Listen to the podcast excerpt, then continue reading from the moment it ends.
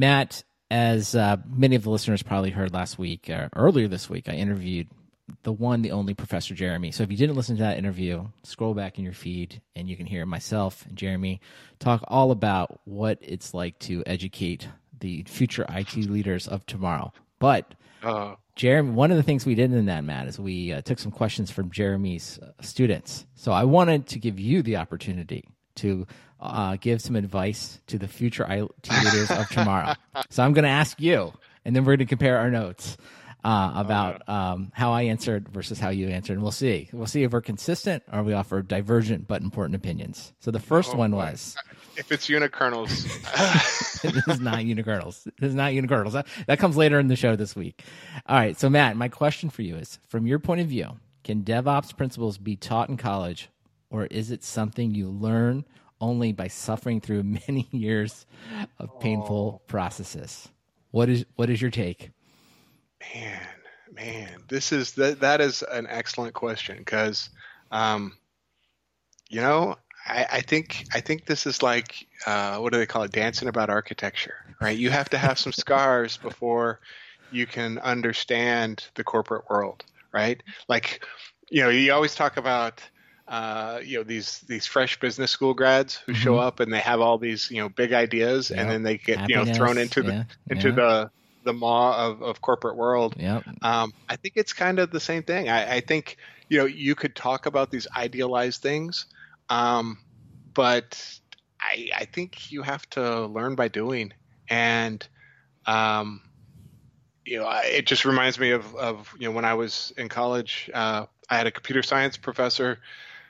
Like literally, probably my last semester. Yeah, I'd been in computer science for the the whole whole whole session, and he's like, "How many of you have used a debugger?" And like, maybe ten percent of the class raised their hands. Mm-hmm. Mm-hmm. You know, and he and he was just like, you know, um, you know, can it, it was just the this level of like real world experience for computer science people was extremely low, and you know. To his credit, uh, he made us use debuggers and, and learn how to, to use some of those things. But DevOps is, is one of those things like you in school, it, it literally is academia, right? You you you have no concept of having to deal with different stakeholders because you're your only you're the only stakeholder, right? right? They'll put you in teams, whatever, and like you know that that is a nice way to get a small glimpse into the inefficiencies of corporate world, right? But you know, but those are going to be over in you know four weeks or you know whatever. Maybe it's a whole term long project, but you know it's not the sort of thing where oh you know I, my paycheck depends on dealing with you know that ass clown down there, and and and at the same time you know I have these people throwing these requirements in, and you know what the hell did sales just do? You're right. It's it's too sandboxed for DevOps to be applicable, right? I mean, sure, you could talk about the tooling. Yeah, that's great, but that's that's less than half of DevOps. Mm-hmm. And so, no, I don't.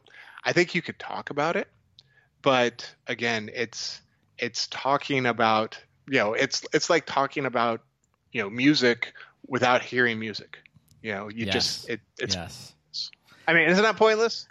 Theory's great. But isn't that I, I think I gave I and I'll have to roll back and listen to the tape a little bit, but I think I gave a similar answer. But I, I will say it is um it is somewhat of a bleak outlook. It's like telling um if you're a parent or something else, it's like you're going to have to burn your hand on this. Like oh, I yes. um like we all know it's hot and it is really hot. And uh, I understand that you heard me that it's hot, but really for you to understand I need you to go touch the stuff. Yes. Like I mean it's kind and, of it's a bleak it's a very bleak uh a bleak I guess bleak advice uh, to give yeah. to give anyone. Well, and and and it, it now I'm having all sorts of flashbacks. Like I so I I am overeducated, I guess. You know, I, I went and got a master's in, in software engineering, and I spent an entire semester arguing with the professor in my product management and project management class because mm-hmm. he was teaching waterfall, and he was teaching waterfall and spiral, wow. and like you know it was. fifteen-year-old I B M textbooks, and I argued with him the entire semester. You're like, I need a refund. And... I need a refund from this class. I, yes, I am less. Yes. I am less intelligent. I am less marketable having learned this information that you have just you given know, and, me. And And, and you know, the, the first day they were like, "How many of you in this class are going to get your was it P M M certification yeah, or whatever?" There's a lot of those. Yeah, and I was like the only one who didn't raise their hand. I was like, "I don't need that crap, right?" Uh, and then he like he taught Spiral and Waterfall and U L M and that's or, incredible. Uh, this isn't that long ago. You, you make it oh, sound yeah. like you're seventy years old. This is you're you're well, a relatively young person. At I don't least, want to talk about how old I am. I know, but, but you're not but, that old. It, I'll just confirm that. The Rational Rose suite. Oh my gosh. And oh my gosh. I I think I, I finished my master's degree in twenty thirteen, mm-hmm. twenty twelve, somewhere around there. Mm-hmm. Yeah. So I mean, you say it's he, like a question. Were, like, yeah, I don't know. Yeah, were, okay. Well, no, no, but but ten years ago, should anyone have been learning Rational no, Rose? No, absolutely not. Absolutely not. So okay. I, All right. So unfortunately for the uh, the future I T leaders of tomorrow. Uh, I think there isn't any way for you to learn it. I guess it would be like a modified uh, Mike Tyson quote. It's like a, everybody's got to play until the PowerPoint due is uh, due on Monday. Like I mean, it's just like then you just got to get stuff done and be like, I don't know, somehow we're doing it the wrong way, but so be it. All right. Well, the other, the second question that I thought was uh, very interesting was um, about certifications. So my question is the following: was what's more valuable, a Uh, certification from one of the major cloud vendors, A W S, G C P, Azure, somebody else, or a general purpose certification for cloud that is, if you will, vendor neutral. Uh, which which do you think is more valuable to to new college grads? Um. Wow. So uh, I don't, despite having you know three college degrees, I don't have any certifications. Mm-hmm. Um. But. Well, think about this. What you I, used to hire. I mean, you. I mean, maybe you still do. Oh, yeah, yeah, no, there was I've, a time. A you, of, I was going to say. So, if the resume came across, you know, technical degree from good college in some field of computer science, and and just just imagine there, it's like A W S certified. Pick any or any pick any of the certifications you yeah, like, yeah. Or you see. I guess it would be some kind of cloud native or some other general purpose cloud native certification thing. Like, which one of those, if either, are you going to give? give a little bit of credence to?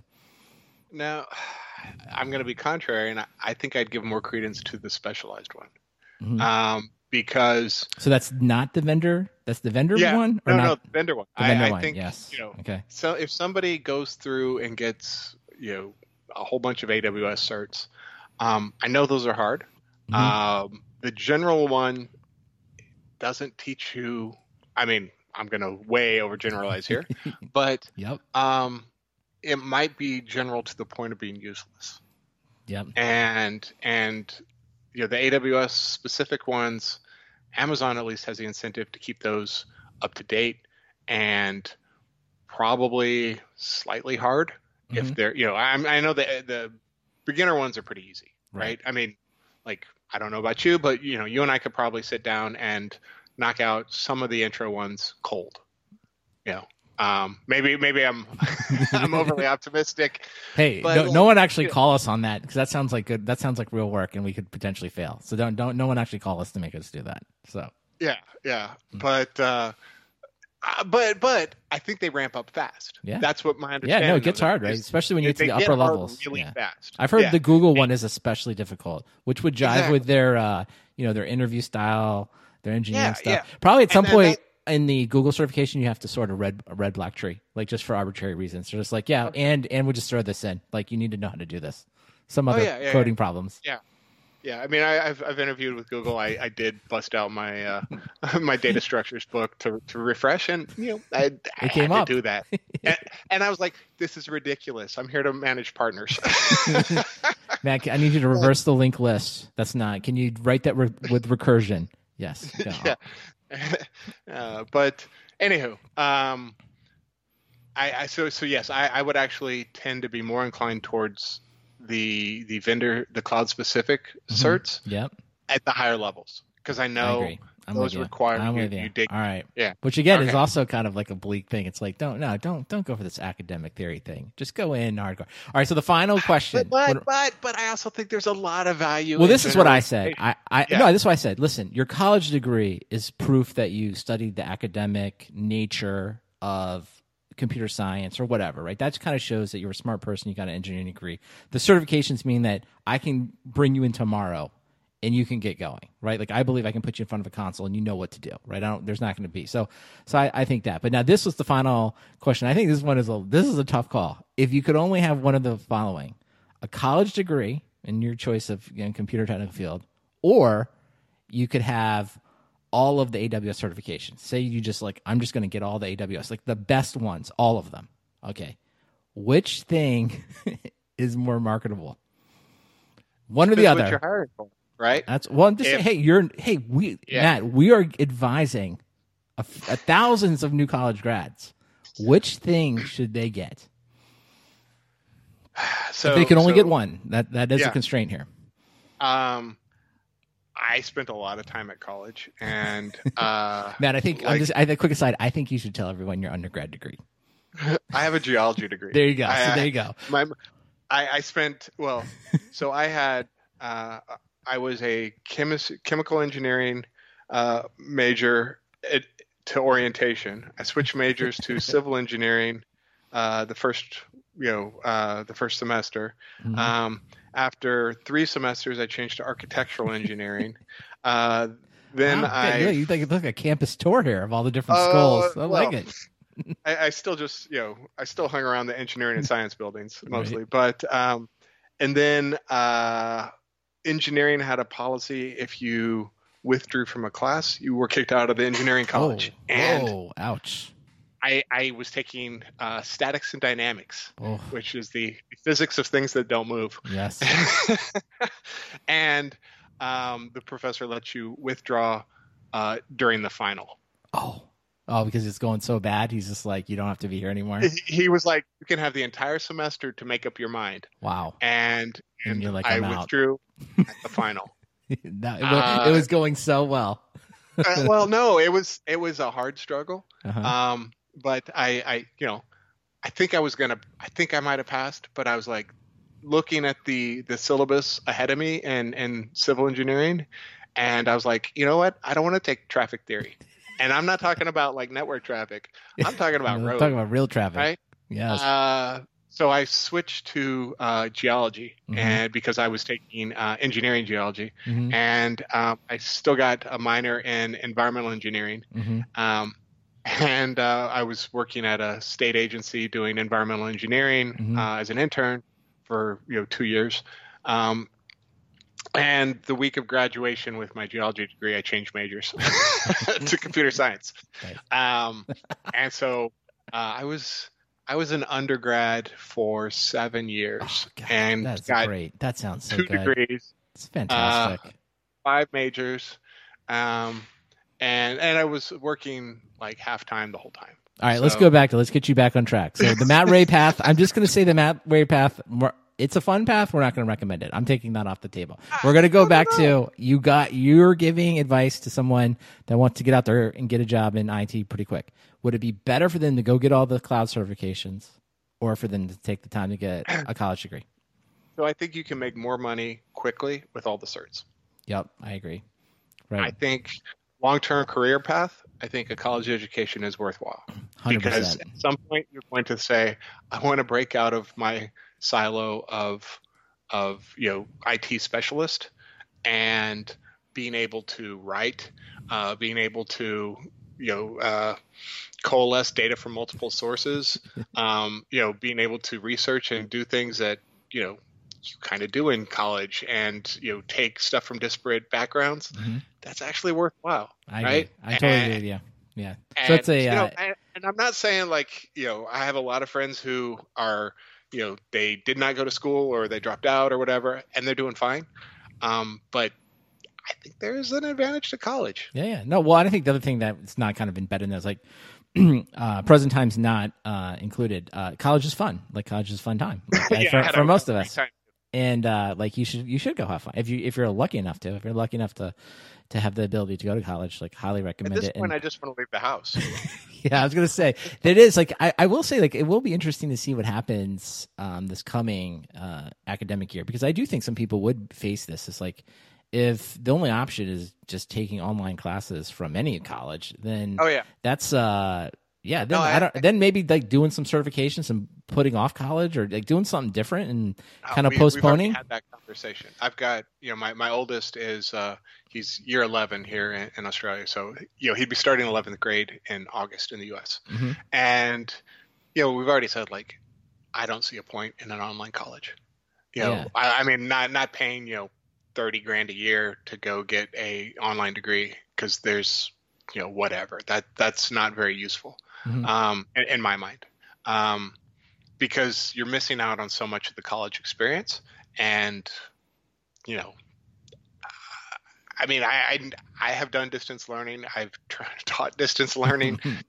It's still missing, you know, uh, a healthy component of the experience of, of, you know, college life. And so, um, you know, as we're staring down, you know, who knows how long of lockdown, Uh, some of the schools are already starting to talk about like delaying six months graduation. Yeah. Um, I mean, you know, maybe those are the realistic ones. Others are talking about opening in two weeks. Um, but little, little vari- variance in those estimates. Yeah, um, yeah, but but uh, I mean, I would I would probably recommend to him, you know, go out and and you know, a gap year is a very common thing for Australians. So you know.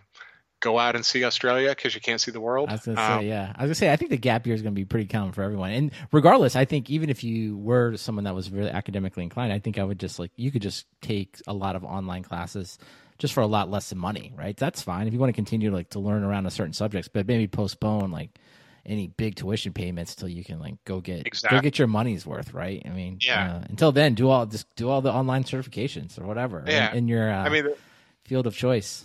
Yeah, the, the good thing for my oldest is uh, since he was in first grade, mm-hmm. he's wanted to be an epidemiologist. So Whoa, he is time is right, my friend. Time is like sometimes the world comes to you. Wow. Uh, and, and and the fact that he never sent in his application for the C D C summer camp, uh, well, you know, it's kind of a moot point now.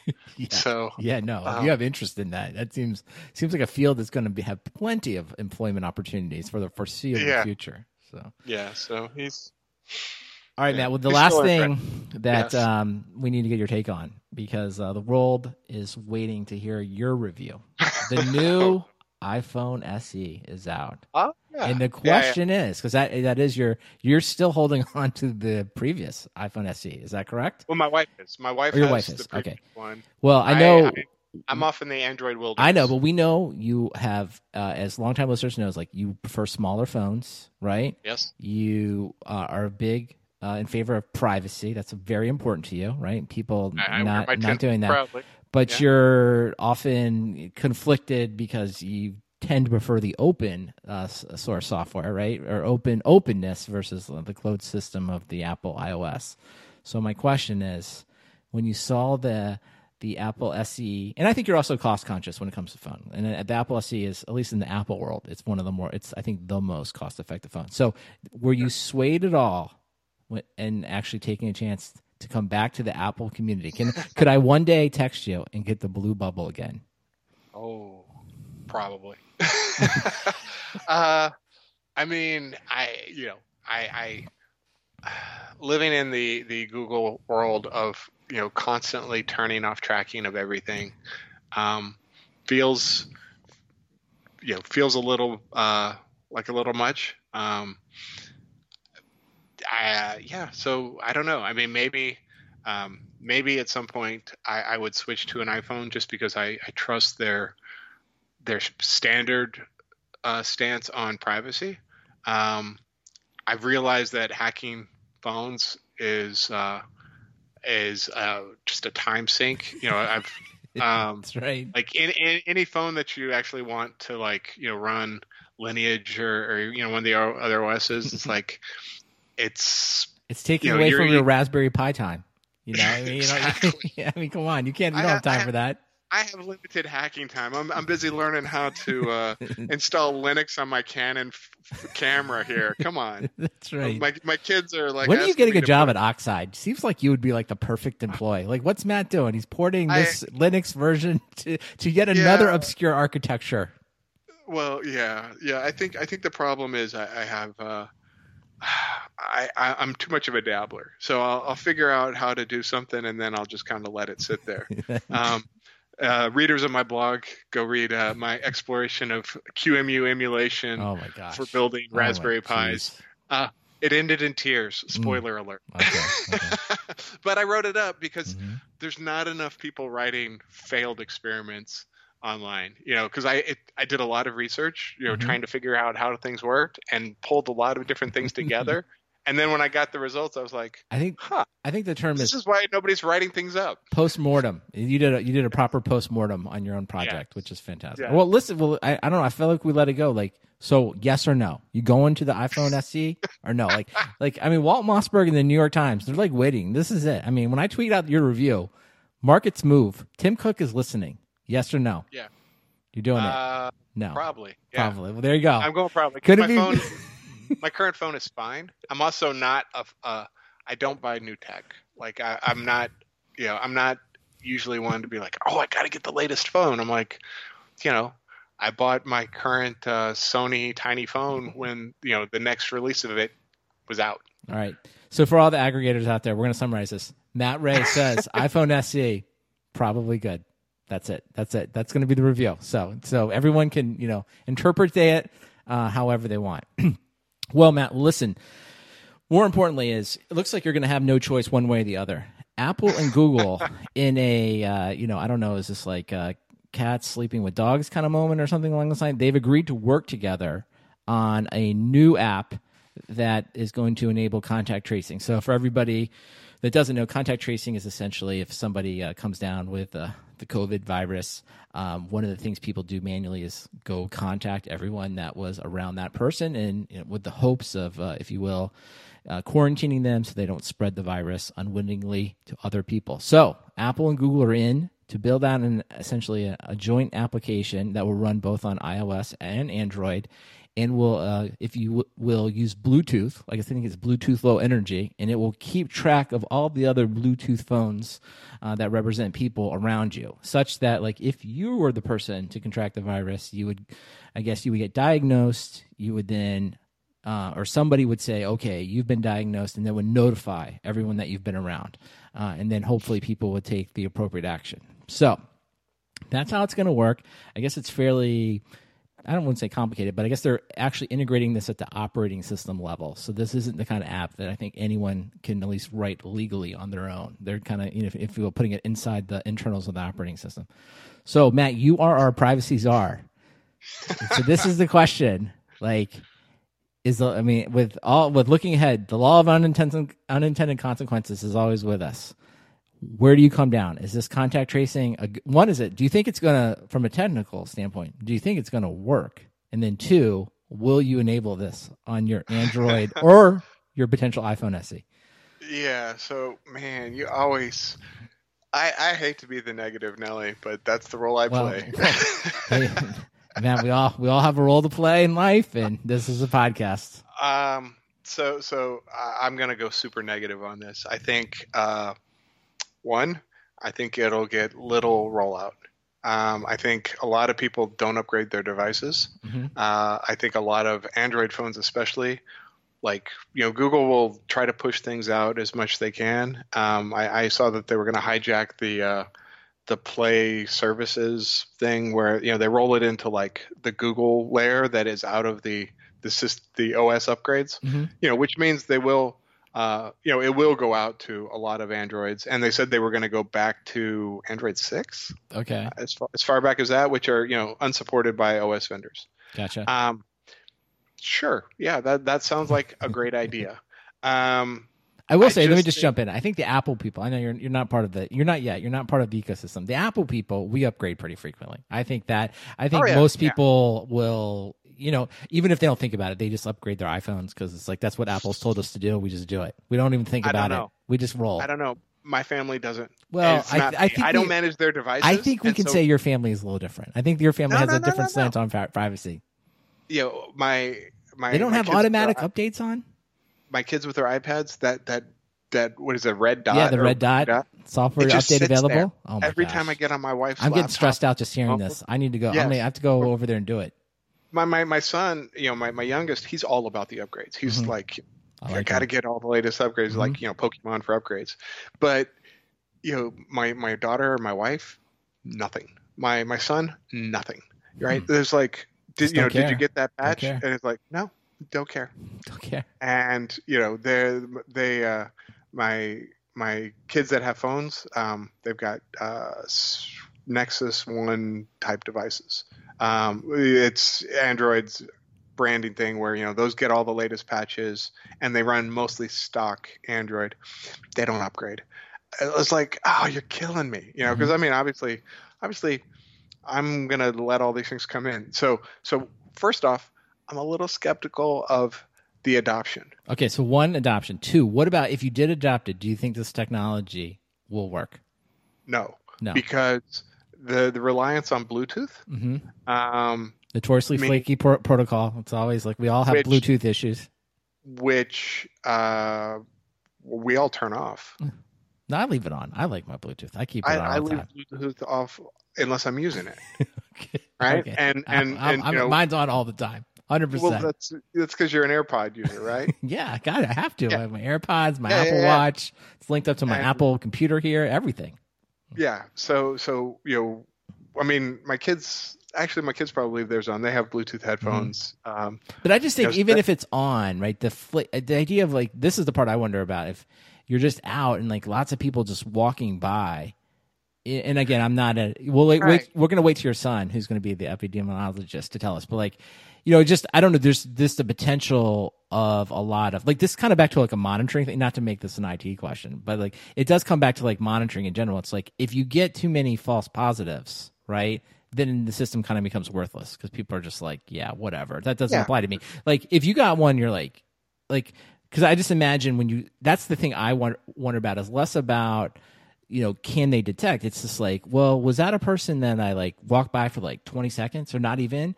Or was that a person yeah. that I had a fifteen-minute conversation with, like, in the driveway, and we were maybe closer than six feet? Right. Because that's did, a, your we, attitude's going to be a lot different based on that. Yeah. Right? Yeah. I mean, there's so much questionable content there. Did Did you pass each other on an escalator? Right. I, I mean, it's like, or in a car. That's the other thing too. It's like, well, if like, what? How does it work? If like, does it does it just like if you're going a certain like fifty miles an hour, and does it kind of turn off, or does it? I don't know, yeah. right? I mean, there there's so so much vagueness, which means you know you'll you'll be sitting on this data, and you'll just have these sliders for like you know how long does that contact have to exist? Right. Oh, what happens if they turned off their Bluetooth? Right. You know, do we do we fall back onto like Wi-Fi G P S tracking? Mm-hmm. You know, does that work? I don't know. And so you just have these like confidence sliders of, you know, when do you notify people? Mm-hmm. And, and it's, do you think, I mean, is there I the guess, potential? Like, you know, of course I hate when I say this, I hate myself, you know, is there, is, this, is there some machine learning as I say, oh, but no. is there some machine learning around? So maybe you put it out there and, you know, just like you train everything else is like the first time, what you really want to look for is, okay, who said they got, um, you know, COVID, and then who else reported it? And then you could go, they could go back and analyze the data and say, oh, do some machine learning. It looks like these are the patterns of, uh, if you will, interactions that actually potentially lead to it. Like, will there be, will some of that happen? But of course, as I say that, that means like, you know, the data is being stored somewhere and it's being like analyzed. And so then yeah. we get into the whole like, privacy part of that. Well, it's it's worse than that. Worse? How can it be because, worse? It, oh, because they're talking about deploying this in the U S Yes. And in the U S, uh, the a bastion Atlantic... of privacy. Uh, no, no, no, no, no, no, no, no. Well, bastion of, of all things chaotic when it comes mm-hmm. to healthcare. Yes, and that's true. and so. Right. Um, You know, there's an article in The Atlantic that I'll have to uh, find the link for uh, that talks about um, the false the false statistics behind the plateauing of cases in the U S Mm-hmm. Okay. And essentially, they've capped out on testing. Right. So we so we don't know. It's kind of the question. We just don't we know. No idea. Not. Yeah. Right. Yep. Seen so that, so that means talk. that means like you know when when they when they drop testing into some unexpected place like uh, this place in Nebraska where they found, you know, fifty-five percent of the people they tested had it mm-hmm. because mm-hmm. it was meat packers and mm-hmm. in Nebraska, right. right? And and you know they were like, oh, we hadn't been testing there at all, mm-hmm. right? Yeah. And so, you know, first of all, we're not testing anybody. you know, mm-hmm. when, well, when I say we, I, I mean the U S. The U S is not testing anybody. Right. Um, you know, they, they think they're testing people, but you know, their their testing rates are way inefficient. Okay. Way too small to actually test people. I mean, I I I, I hang out on a couple of uh, Austin I T channels, and there you know there have been people who are like, uh, I had all the symptoms. I was sick for two weeks. I called the doctor. He said, stay home. I never got tested. I don't show up in the statistics. Mm-hmm. Right. Yeah. And and so you have lots of that. You have you have the cases of like, uh, um, you know, I think it was uh, New York added twenty-three hundred fatalities. The people who had died in like um, re- nursing homes and stuff never tested. Mm-hmm. And so they don't show up in the COVID stats, which means they don't get tested, which means they don't have their phones talking about what they're doing, which means who cares what your phones are doing? The mm-hmm. fact that nobody in the real world um, knows whether or not they're positive or has the test to prove one way or another. Who cares about this phone stuff? I mean, th- this phone is is super... This is endemic of Silicon Valley trying to tech their way out of problems. Mm-hmm. Well, I would say here, I'm going to be like a no little technical... bit more. I, I think this applies like a lot of the things we talk about on the show. Like there's often the times, and we, you know, we talk about containers all the time and all the latest technology. Oftentimes, right, the business problems at hand don't require necessarily all this fancy technology we're talking about. And there's always the potential of gold plating and people wanting to like learn technology and do projects that are cool. So, so I get that. I mean, I do think in the case of Apple and Google here, I think they, I think I'm actually more. It, I was gonna say like I guess I'm sort of I'm not as I like location-based apps, so that's sort of like just a, in general like I have a I'm more likely to like want to try them. I, I think a lot of them are interesting, but and I do think Apple and Google here are genuinely, at least at the moment, I think they're genuinely trying to do something that would help. So I'm okay with them trying, but I do think. Um, this idea that it it's probably the benefits are like so many technology product, projects, right? The benefits at this moment are probably a little bit overhyped, right? Like because yep. until you get worked out, I think there's just building it. I think it's just, as we know, the one thing with software is all new software has bugs, and something that's deployed on a wide scale often has unintended consequences or just unforeseen bugs. So I think it yep. will take a while for this thing to settle out and see if it's useful. I still think it's okay for them to try it, but I think your broader point. It's probably what a lot of people are making is that there are lots of other things that probably do not directly apply to like at least smartphones that could be done, right, to to do this. And I think, you know, kind of back to our conversation a little bit about DevOps and things like that. It's like that's also the case too. It's like, you know, you don't really need to start with the, the tools. You don't have to go pick a whole new tool chain. You could just sit down and like, hey, let's let's have a, a better way to plan what we're doing. Let's you know you know measure our success a little bit better. Let's you know put in a, a more agile or DevOps kind of culture. And and none of that is new tools, right? None of that's technology. Yeah. And that's yeah. no. And every time you say that, it's like the culture talk at uh, any DevOps day. You're like, oh my God, the culture talk again. Uh, but most people talk. Need the culture talk, right? I mean, that's yeah. kind of, you know, if Cote were here, he, he, I think he'd say something like that. You know, software is not about, I don't know, say something like that. Software is not about uh, tools. It's about like solving some kind of business problem. And, and I think and, that's, we could see that here. So, yes, I, I think, I think we are, we are living in a, a culture talk, right? Uh, social distancing oh is culture, right? We're living in social a culture. distancing oh, is geez. culture. You I know, want out. Hand, How do I get out hand of this? Washing, face masks. That's culture. Is this right? some kind of like Westworld episode where I can break out of this simulation? I don't want to be stuck in a, I don't oh, want to be stuck in a culture shock. I, I'm, st- I'm still saving, I'm still saving the bowling the, ball to drop on your head. Oh my gosh. The fact that nobody Jeez. trusts phones in the U S Like as soon as this thing's in the wild, spammers and, and and bad agents are going to jump on it, and no one will trust the data. Well, that's my biggest thing. I will say this, like, you know, anything that's deployed widely quickly is just, I mean, that is the worst situation yes. for new software. I mean, and I don't think, it doesn't matter how smart you are. Ideally, you'd start small, get a little traction, and work out all the issues with a, a relatively safe group of people, you know, our quote-unquote early adopters, and then let it go mainstream. So so that's my biggest thing is, like, I, you know, just you and I, I think we can think of stuff. And I'm sure all – I mean, it's like, hey, Apple and Google, very smart people, but we've just seen over time in our own careers and throughout more recent history, it is impossible sometimes to predict what will happen. So that's my biggest yeah. thing. And so, so to their credit, I, I don't know. I would assume they're going to start and do some type of controlled beta. I mean, I would hope so. I hope they're not just like, let it roll, baby. You know, see, see I mean, but this is, this is like Trump announcing that Google had a website to direct people to their COVID tests. That didn't work. And then Google's like, wait, we did what? Right? Yeah. And that was that was over a month ago. Yeah. And and it wasn't Google. It was some Alphabet subsidiary, and they rolled it out in six counties in California. True.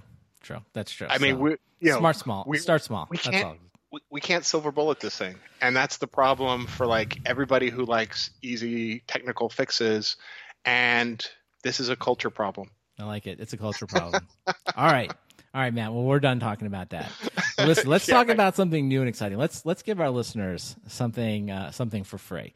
Uh, I'd like to uh, thank uh, MongoDB for sponsoring this episode of Software Defined Talk. And as you probably know, three years ago, MongoDB launched Atlas, a cloud database service. Atlas has opened up the power of MongoDB to more users by getting rid of the stress and annoyance of having to run the servers yourself. But just shifting infrastructure to the cloud does not solve all the true challenges that developers face when working with disparate siloed data.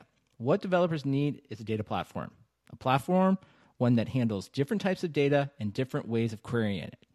MongoDB Atlas is built on the mature, document-oriented MongoDB database and takes advantage of all the features, full ACID transactions, support for joins and queries, aggregations, and other modern use cases such as geo-based search, graph search, and text search. Matt, you're with me here? Have you used all of these things? Uh, sure. Of course you have, Matt. That's what I want to see.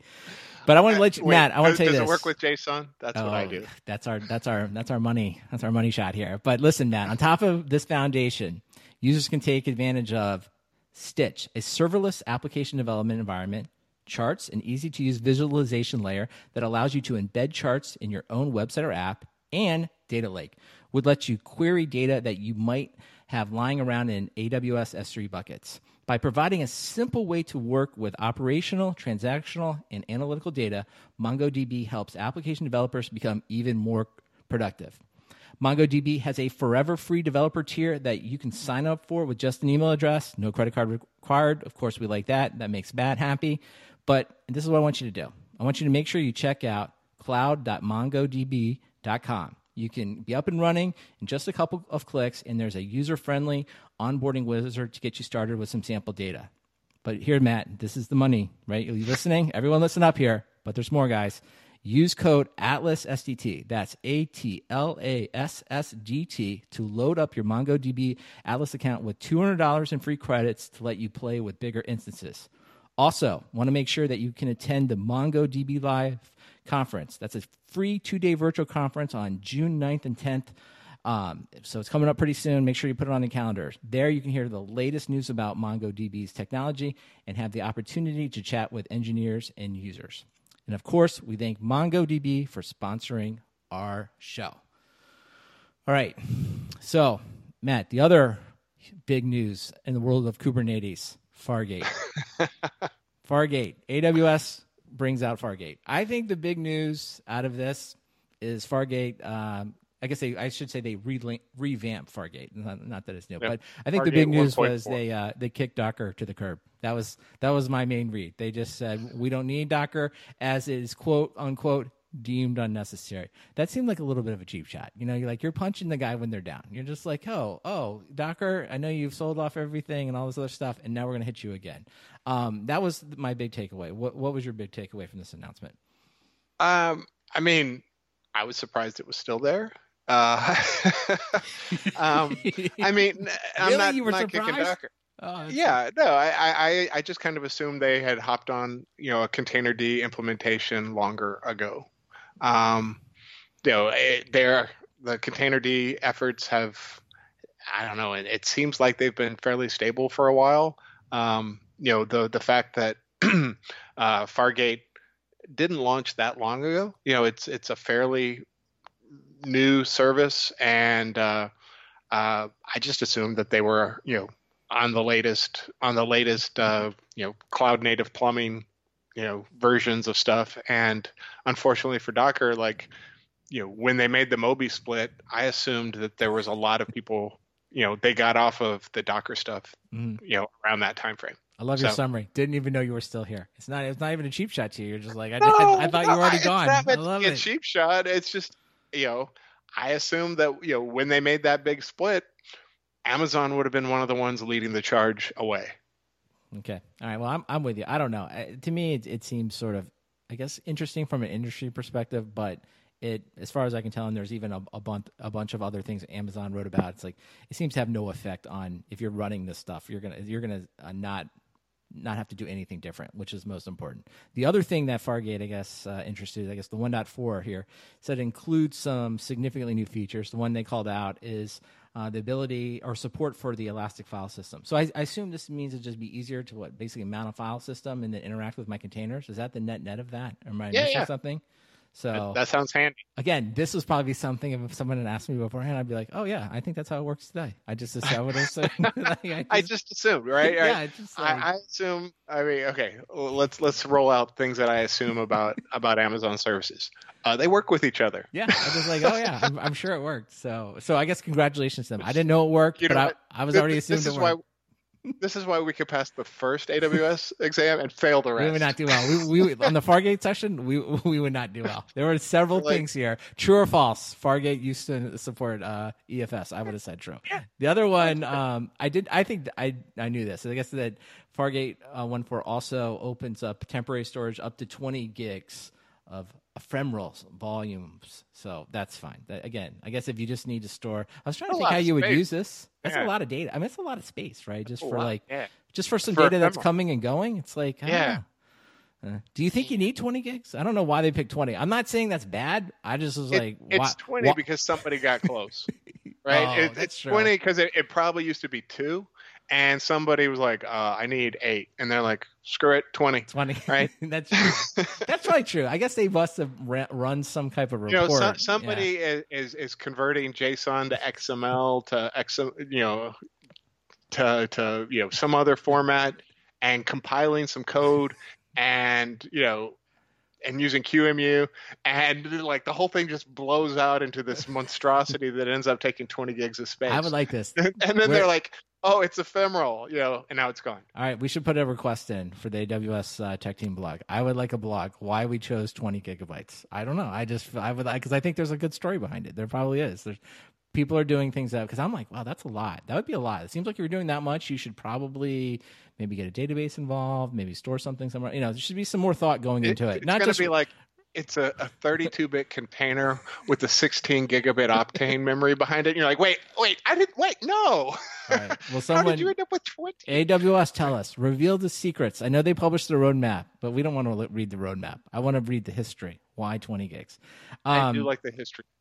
The other thing that they announced, because um, this is, you know, now that we're the um, we're like the unikernel micro V M uh, podcast here, they said the new platform of A W S uh, enables them to use Firecracker, a micro V M yeah. design for running containers for Fargate containers and There's E K S pods. Nothing wrong with micro V Ms; they're still V Ms. We're good. We're fine with that. That doesn't violate our unikernel position. We have position. learned our lesson. We did. Yes, we did. We're Although I got some, I got some feedback from uh, some Again? people. Yeah, I got a little more feedback about that. Some hey, that that we may be missing out on unikernels. So I've invited uh, that person on. I was like, okay, equal time here, you know, because we because again, we have we are clearly people. We have uh, strongly held opinions, very loosely, very loosely. like we, if you, we're we're kind of like this. The last group that talks to us, we tend to go with. So like, if someone yeah. came on and made the case for unikernels, we'd probably be like, yeah, yeah, you know what, yeah, unikernels gonna- is the way to go. So we're going to make good I T executives at some point, you know, traveling through the airport. And you're like, I saw this thing on Barracuda. we're, we're in. We're in on that. Well, I we're thought in, it was cool. I mean, I saw the micro V M. It's like, seems like it makes total sense. And it is back to like, we like micro V Ms. And of course, uh, I don't really think that matters to the users at all. So I think it's just kind of interesting. And there's a whole blog post you can read. Uh, Matt really liked it. I thought it was like kind of long. It's Under the Hood, A W S Fargate Data Plane. I mean, it's good. It's a lot of stuff in there, but it's, it's kind of dense. So I don't know. I'm gonna let you. I'm gonna let the listeners. If you want to go read that, go read it. Um, moving on.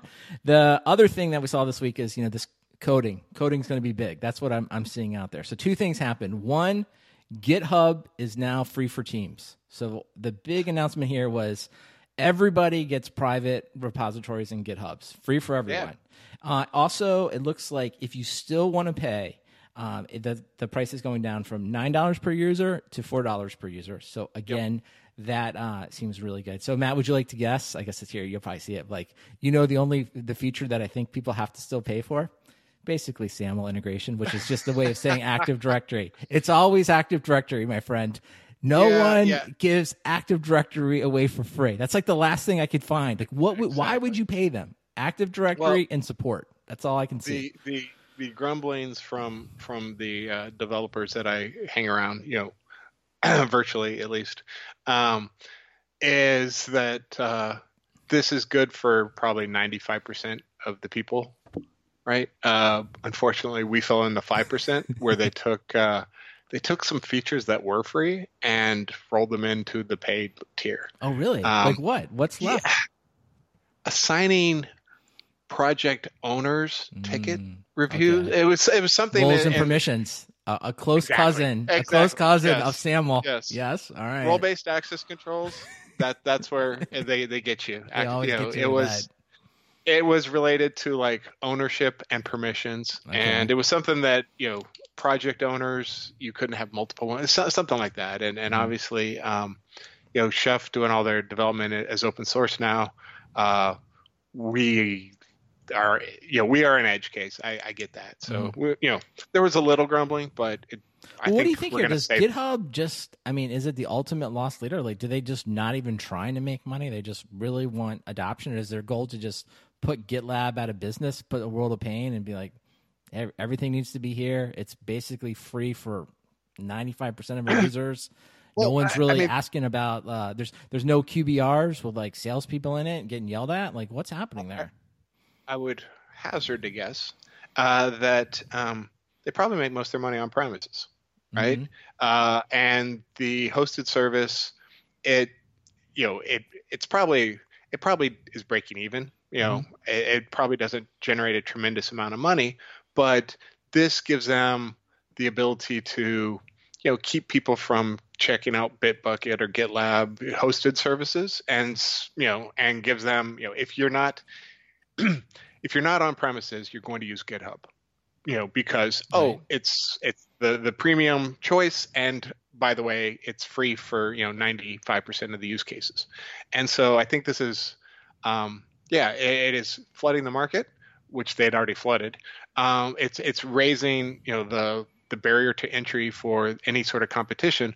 But because they're owned by Microsoft and Azure, you know they they can justify like, well, we have all these other you know parallel services that it feeds into. You know, so when you know when Microsoft bought uh, GitHub, you know, one of the things we said is like, look for more Azure tie-ins. Right, there's going to be more and more Azure tie-ins over time to get you consuming, you know, GitHub and Azure, you know, together. And giving away GitHub, it's a it's a loss leader to get more Azure consumption. I mean, that's that's the Microsoft playbook at this point, right? Yeah. More Azure consumption, the better. Yeah, I don't know. I mean, to me, it's this just this just seems like win-win. Like, I mean, I because I personally, I think everyone originally, you know, you couldn't have the private repository, and yep. you kind of had to do all these workarounds, and you wanted to use GitHub. I had a Bitbucket account for that, and, right? Yeah, and then people yeah. could get like maybe an educational account, and they could use it for a while. But I mean, that was all. I, I remember that coming up quite a bit. So now it's, I mean.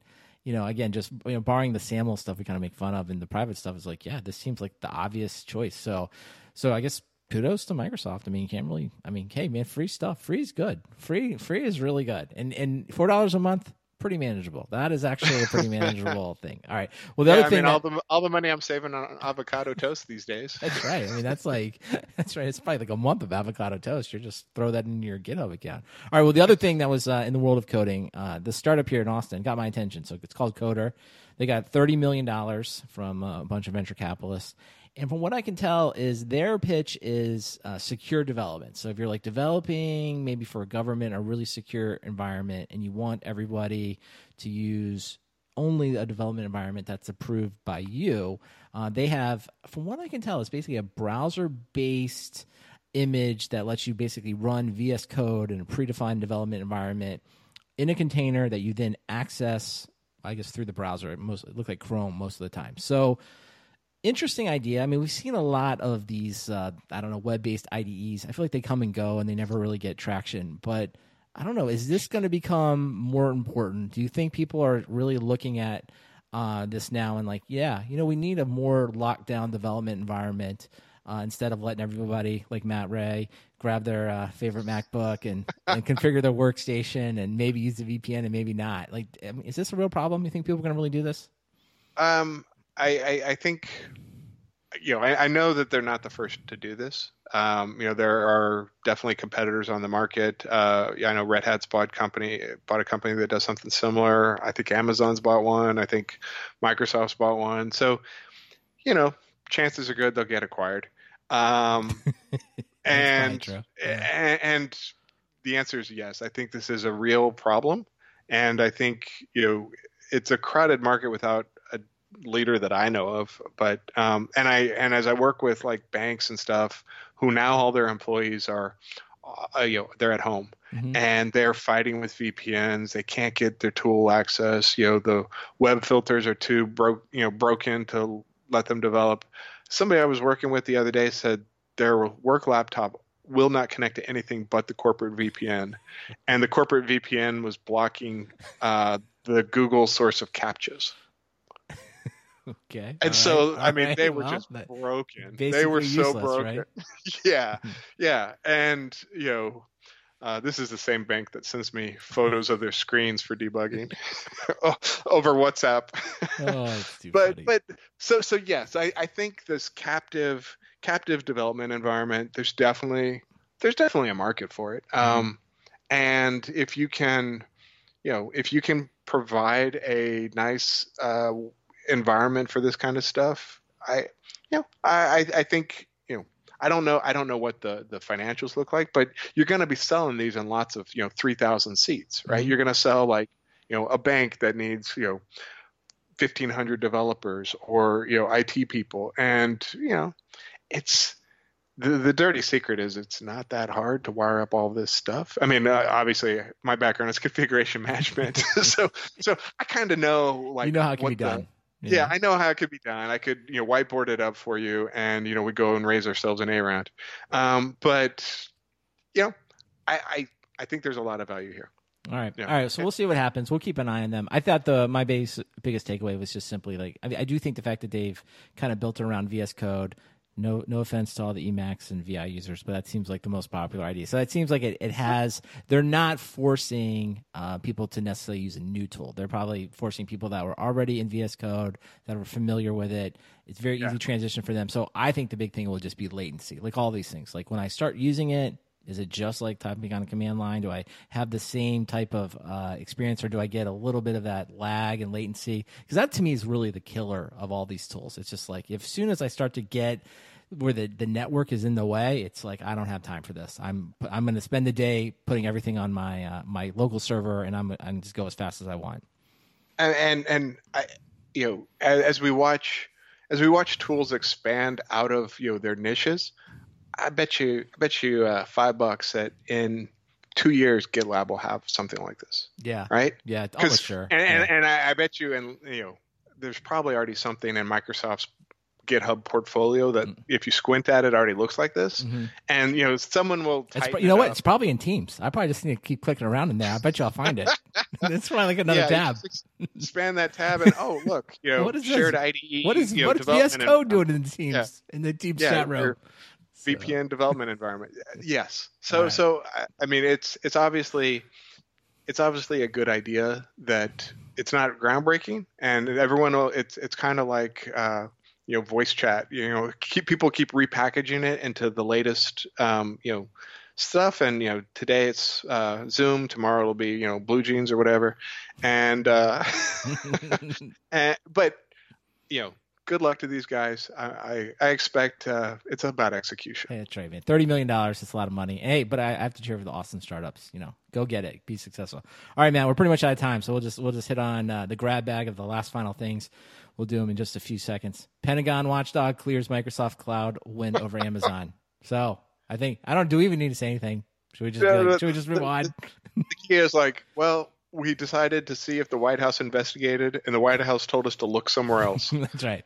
Seems on. It seems uh, Seems questionable. We'll leave it at that, though. We'll just move on. We've probably talked about that. Uh, lots of people talking about Zoom still. I'll let everyone read the links. I don't know. Nothing really changed my opinion. I think Zoom will be fine. It's okay. It's not. It's uh. It's a a, a very good uh, video platform. Probably no better or worse than the other ones. So, but you can read about that. And I B M scrambling to find those COBOL programmers. We did have a little chat in the Software Defined Talk Slack this week uh, where people went over seven COBOL examples. Posted that nice link. My yeah. collective thing was, uh, someone else said this. It's like the language very ugly, but fairly easy to understand. That seemed to be the consensus. And uh, um, yes. so uh, I can't get over the all caps. I just can't. I just every time I look at it, it just it it's me, just yelling. Just gets just, me. The, the people who wrote that stuff are hard of hearing now. Yeah, I guess I don't know. It just it makes me feel weird. Um, The um, the Slack C E O, uh, Stuart Butterfield, I don't know, he he takes a little dig at Teams, so we'll let them work it out. We're still using Slack, but I use Teams for my corporate job, so I don't know. I guess I'm conflicted on that. And then uh, shout out to my son. He he contributed this week to the, uh, to all our articles. He came in and he said, Dad, just read the new emojis. No new emojis this year. They've all been delayed to twenty twenty-one. I said, I told him, struggle is real. real, my friend. The struggle is real. So, so for uh, all everybody, the elementary school kids, the high school kids, college, us, we we're just gonna have to use the emojis we have for another year. Oh, Are man. you okay, Matt? You we... okay with that? We'll have to do. We'll have to do. All right.